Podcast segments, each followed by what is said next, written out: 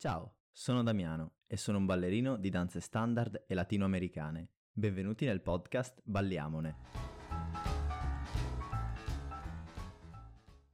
Un giorno mi sono chiesto, esiste uno spazio dove si possa parlare liberamente di ballo, con i suoi lati positivi, quelli negativi e tutto ciò che ci gravita attorno? No. Allora parliamone, o meglio, balliamone. Qualche giorno fa pensavo che a scuola, almeno per quanto riguarda il mio caso, non ho mai ballato, nemmeno durante una lezione di motoria.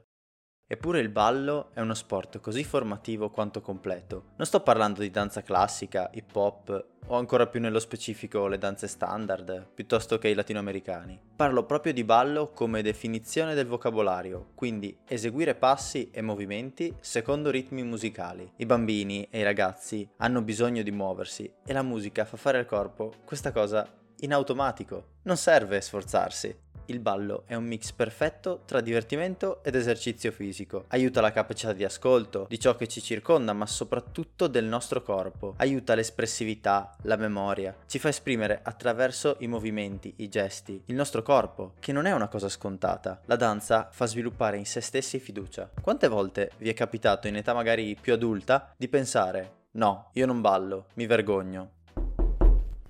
E sì, parlo anche con voi ballerini. Non ballate solo in pista.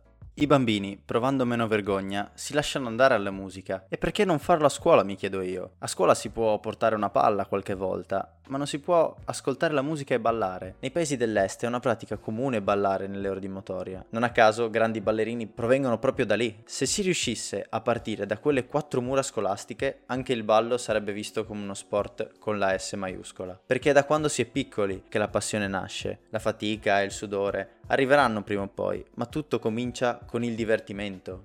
Per portare qualche dato, i partecipanti al campionato italiano, per esempio 12-13 anni B3 danze standard, quest'anno sono stati 11 in totale, quindi 22 ragazzini. La stessa categoria nel 2010 contava ben 39 coppie, quindi 78 ragazzi, un numero abbastanza importante e soprattutto differente. E questo era solo un esempio. Dobbiamo quindi considerare che nell'ultimo periodo il mondo della danza ha subito un'involuzione a livello di ragazzi e bambini. Sicuramente ci saranno mille motivi giustificabili e altri mille un po' meno. Quella di introdurre il nostro sport, come ne vengono introdotti molti altri, nel sistema scolastico potrebbe essere una soluzione e gioverebbe per tutti. Esistono già diversi studi che confermano che la danza sviluppi la crescita corretta di un bambino. Ripeto, qualsiasi tipo di danza. Crescere un bambino consapevole del proprio corpo e della sua espressione lo renderà un adulto migliore probabilmente